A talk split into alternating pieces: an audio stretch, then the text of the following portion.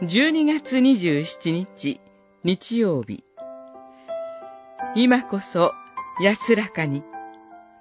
ルカによる福音書2章22節から40節。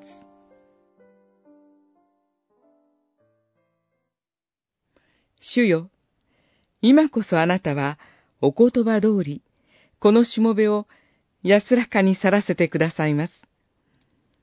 私はこの目であなたの救いを見たからです。二章、二十九節、三十節。二章に登場するシメオンを紹介します。彼は信仰が厚く、イスラエルの慰めを待ち望みつつ生きていました。彼が生きた時代は、ユダヤの激動の時代でした。ローマの支配下に置かれ、彼は慰めを見出すことができず、日々を過ごしていました。その中で、メシアに会うまでは、決して死なない、というお告げを受けていました。この時、ついに彼は、待ち望んでいた幼子、イエスを腕に抱いて、私はこの目で神の救いを見たと言います。幼子、イエスを通して神の救いが実現したことを確信したのです。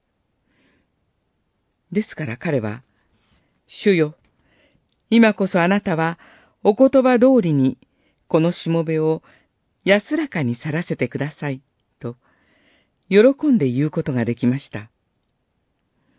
シメオンが目にした救いを私たちを見ることができます。なぜなら、それは万民のために神が備えてくださった救いだからです。シメオンが待ち望んでいた救い主イエスに会い、大きな喜びと深い慰めが与えられたように、年末、私たちにも共にいます主イエスを通して大きな喜びと豊かな慰めが与えられますよう祈ります。